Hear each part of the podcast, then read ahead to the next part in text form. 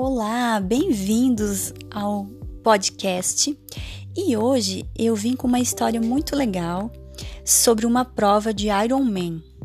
Ela compreende 3.860 metros de natação, 180 quilômetros de ciclismo e 42 quilômetros de corrida.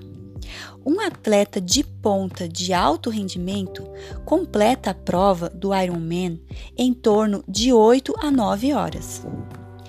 Um senhor de 58 anos tem um filho deficiente, tetraplégico, e descobre que o rapaz tem um sonho: o sonho de participar de uma prova de Ironman. Apenas um sonho, pois ele não pode andar, nadar, sequer pedalar.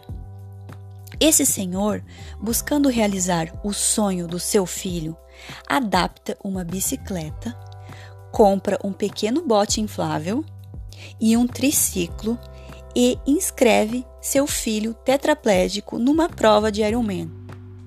Inicialmente, ele se condiciona fisicamente, treina, treina e treina até chegar o dia da competição ouvir a sirene dando a largada para o início da prova e parte.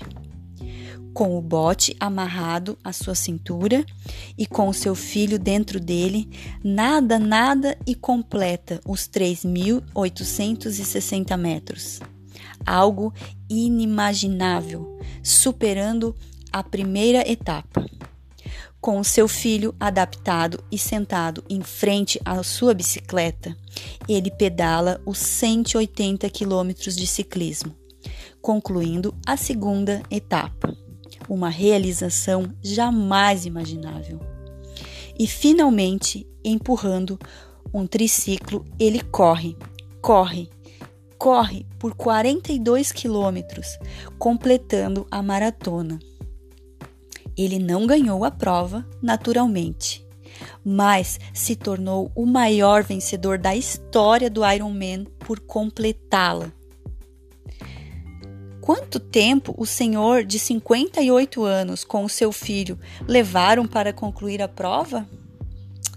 Isso não importa. Eles continuam vencedores e nós também.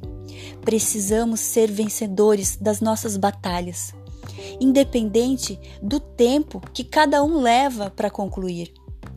O que importa é não desistir, que possamos persistir nos nossos sonhos, não deixar que nada nos atrapalhe.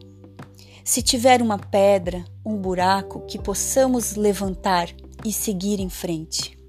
Que você possa fazer da sua vida uma prova de Ironman e ser vitorioso também. Essa é a mensagem que eu deixo para vocês nesse podcast. Muito obrigada.